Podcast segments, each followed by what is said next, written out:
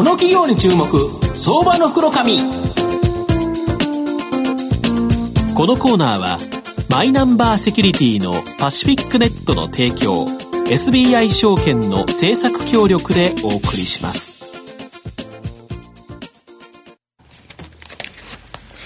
ここからは相場の福の神 SBI 証券投資調査部シニアマーケットアナリスト藤本信之さんと一緒にお送りしてまいります。藤本さんこんにちは。毎度相場の福の神こと藤本でございます。よろしくお願いします。今週皆さんマーケットにと儲かってますかね？個人投資家。儲かってますか？リスナーの皆さん。マザーズ市場でいけるんじゃないですかね。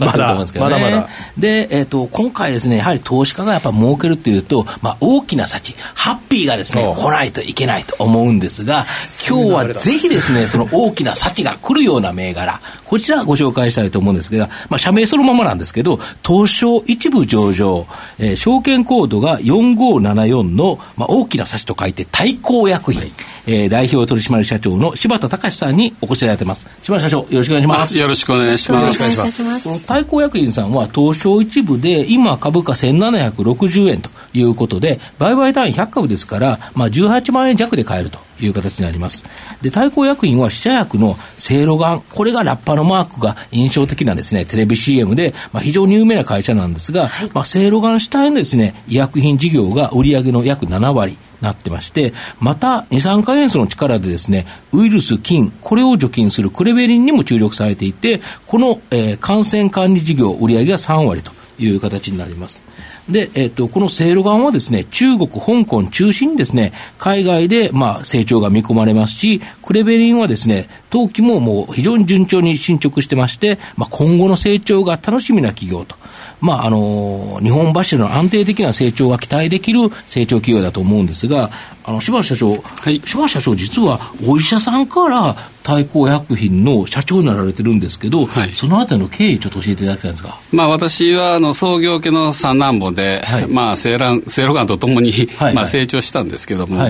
まあ将来は対抗薬品の社長になろうかとまあ、心の中では思ってたんですけど、はい。はい、父がですね、はい、正露丸だけでは兄弟3人飯食えんと。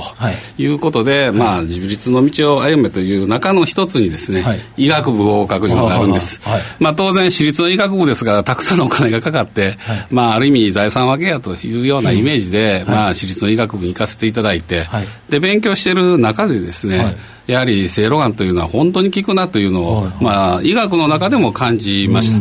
で、ちょうど白い巨頭がね、流行ってたんで、大阪大学第二外科の白い巨頭の、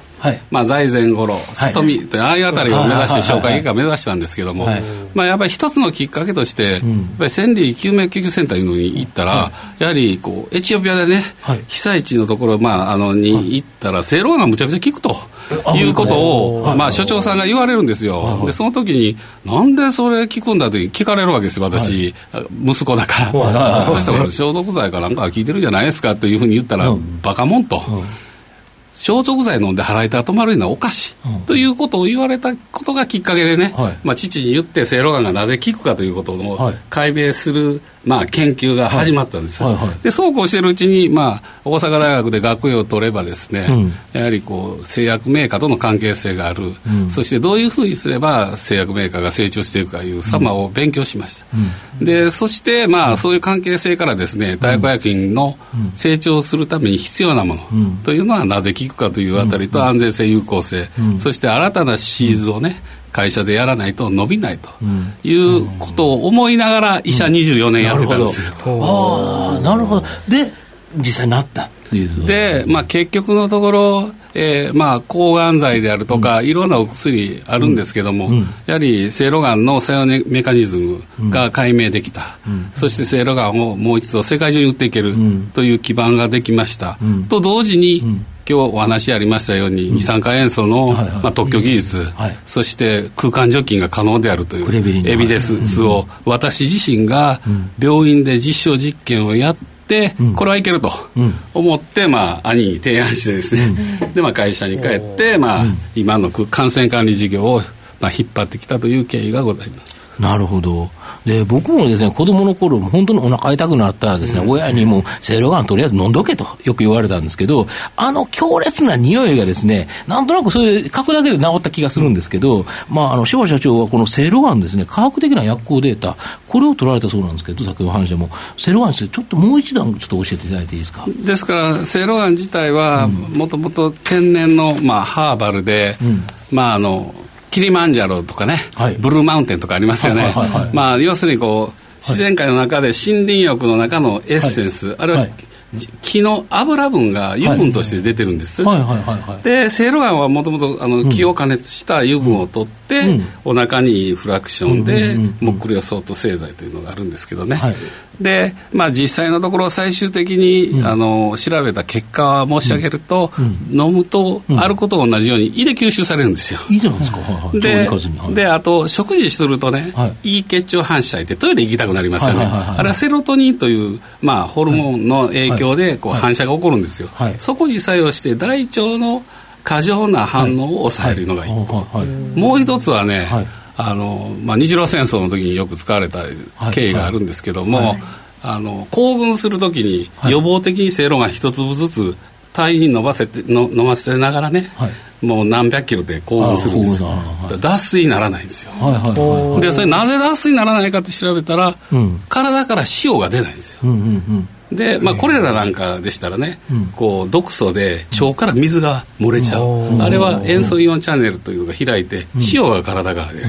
それで脱水になって死んじゃう、セイロガンはその塩素イオンチャンネルをこうブロックして、体から塩出ない、ということは脱水にならない、ということは面白いことにその、まあ経口補水塩とセイロガンを飲めば、点滴と同じ効果がというところまで分かったんですよ。でも今は試薬のカテゴリーに入っているんで、うん、その辺のところをやはり論文のレベルで発表してますけども、まあ、世界に新た新たな効能を追加してですね、まあ、販売していくチャンスが、まあ、ようやく見えてきたかと。古い薬から最先端の薬というようなあのイメージで今業務展開をしようとしています。なるほど、セロンってものすごく歴史のある古い薬ですけど、これが新しく生まれ変わるというか、薬効をきちっとエビデンスをつけてということですね。そうです、でうん、えーと、米国でフェーズ2までやったんです、うん。はいはい、で、最終的には健康食品で販売できるという許認可取ってるんで、うん、今申し上げたような臨床治験をやればですね、まあ、スポーツをやられる前に予防的に飲むとか、ホールマラソンで走るときに、まあ、同以上飲むと、まあ、あの完走できるとか、そういう話に今後展開していく可能性ありますよね。なるほど。あと、もう一つのですね、柱である、この二酸化塩素の力でですね、ウイルス菌を除菌するクレベリン、これに注力されてるんですけど、まあ、あの、社長さん、社長、あの、お医者さんということでですね、まあ、二酸化塩素の効果に関する複数のですね、学術論文も執筆されていると思うんですが、このクレベリについて教えていただけますでしょうか？まあ、これはあの、私はこの製品と出会わなかったら、また医者をやってたような気がするんです。はい、で、もともと私はあの、成人病センターで肝臓外科を学んで、豊中病院で、えー、外科部長をやって消化器外科でがんと戦ってたんです、はい。はい、で肝臓がんは肝炎ウイルス、うん、で肝炎ウイルスは感染する、うん、で結局肝臓がんを切ってもですね、うん、ウイルスを駆逐しないと治らない、まあ、今いいウイルスの薬出てますけどね、で胃がんもピパ、えー、ピロリ菌ですよね、子宮がんもパピロマウイルス、結局がんを治療しても、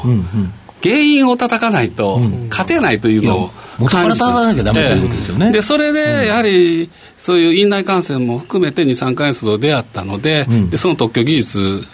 の検証している中で、うん、これは絶対に私が一生かけて、患者さんを手術しても、そのこの二酸化塩素の技術を世界に広めた方が、うん、まあ格段に人の助ける数もボリュームも億単位で人を救える可能性がある、まあそれをやはり誰もやらないんであれば私がやる、でそのプラットフォームが大抗薬品にある、ということで大抗薬品で各研究機関と、まあ、連携しながらですね、安全性と有効性のエビデンスを取りました、でなおかつ化学物質なので、二酸化塩素工業会を、まあ、厚生労働省の指導で協会を立てまし作りましてね、で毒性学の先生方で一生涯吸い続けても良いであろうという、まあ、二酸化塩素室内濃度指針値 0.01ppm を策定できました、これ世界初、でその濃度で、えー、実験空間6畳空間でウイルス菌が99%以上3時間ぐらいで消えるというのも検証したんで、まあ、今のテレビコマーシャルのエビデンスにはなってるんですよ、なるほど、それこそあれですよね、抗がん剤を作って、がんの人を救うよりは、がんをもともとならないように、ウイルス、菌をやっつけてしまうということですよね、やっつけるというか、ええ、かからないようにするということですね。で、二酸化塩素は、もう作用メカニズムの論文も発表させていただいておりましてね、まあ、特定のアミノ酸に作用する、うん、でだからウイルスを殺さないで、うん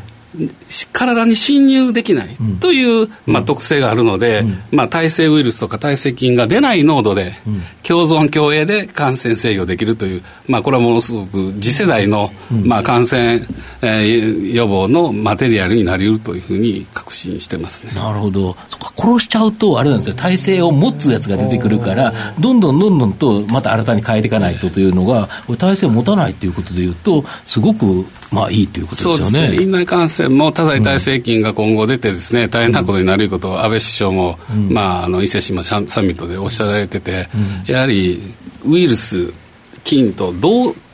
付き合っていくか、はい、その技術の中の大きな基幹部分は濃度コントロールした二酸化塩素ガス。はい。はい。というあたりが見えてきましたんで、うん、今後はやはり大学関係とも、まあ、共同しながらですね、やはりそれを学問にしていく、そしてそれをまあ一般に普及していくというフェーズにこれからなります。なるほど。4つ目の質問として、御社の今後の成長を引っ張るもの、これをもう一度教えていただきたいんですか？まあ、当然、せいろがんはまあ地道にですね、うんうん、やっぱりリピーターも増やしていくのがあるんですけど、うん、二酸化塩素ビジネスは飛躍的に変わる可能性があります、うん。はい、まあ、そういう意味ではやはりその H7N9 で今中国で結構 WHO でも、はい、えー、騒がれてるようにパプレパンデミック状態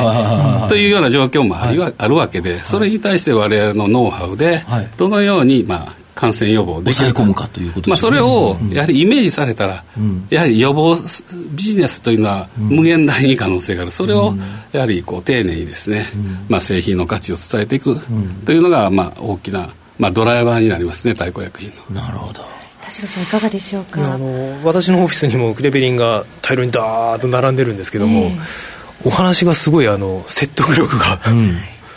ありまして。お医者様そうですね、うん。はあ、いや、非常に勉強になりました。やっぱりだから全てにエビデンスがあって、ね、ちゃんとこれがあるからこそ、うん、このクレベリンを進めたい、セイロガンを進めたいっていう、なんか本当に柴社長の熱い思いがなんか伝わってくるかなという感じなんですが、最後まとめさせていただきますと、この対抗薬品はですね、歴史のあるセイロガンを科学的な薬効データの活用、これによってですね、まあ中国とかそういうところの事業拡大によって、まあ安定的な高成長商品として、またこのウイルス菌を除菌するクレベリンはですね、まあ、急速な期待、えー、継続的な使用によってですね、ストック型、まあ一回使い出すとですね、もうずっと使い続けてくる、本当にストック型の収益構造になっていると。まあ対抗薬にやっぱりじっくりと中長期とすればですね、まあ社名通りですね、大きな幸せが得られる可能性があるんじゃないかなと思います。今日は証券コード4574対抗薬品代表取締役社長柴田隆さんにお越しいただきました。柴田さんありがとうございました。どうもありがとうございます。ありがとうございました。藤本さん今日もありがとうございました。どうもありがとうございました。ありがとうございます IT の効果的な活用は企業の生命線証券コード3021東証2部上場パシフィックネットは IT 機器の導入、運用、セキュリティ、そして処分に至るまでワンストップで企業の情報システムを支援する IT 資産活用のオンリーワン企業です。取引実績1万社を超えるスペシャリスト集団、証券コード3021東証2部上場パシフィックネットにご注目ください。の企業に注目相場の福のこのコーナーはマイナンバーセキュリティのパシフィックネットの提供を SBI 証券の政策協力でお送りしました。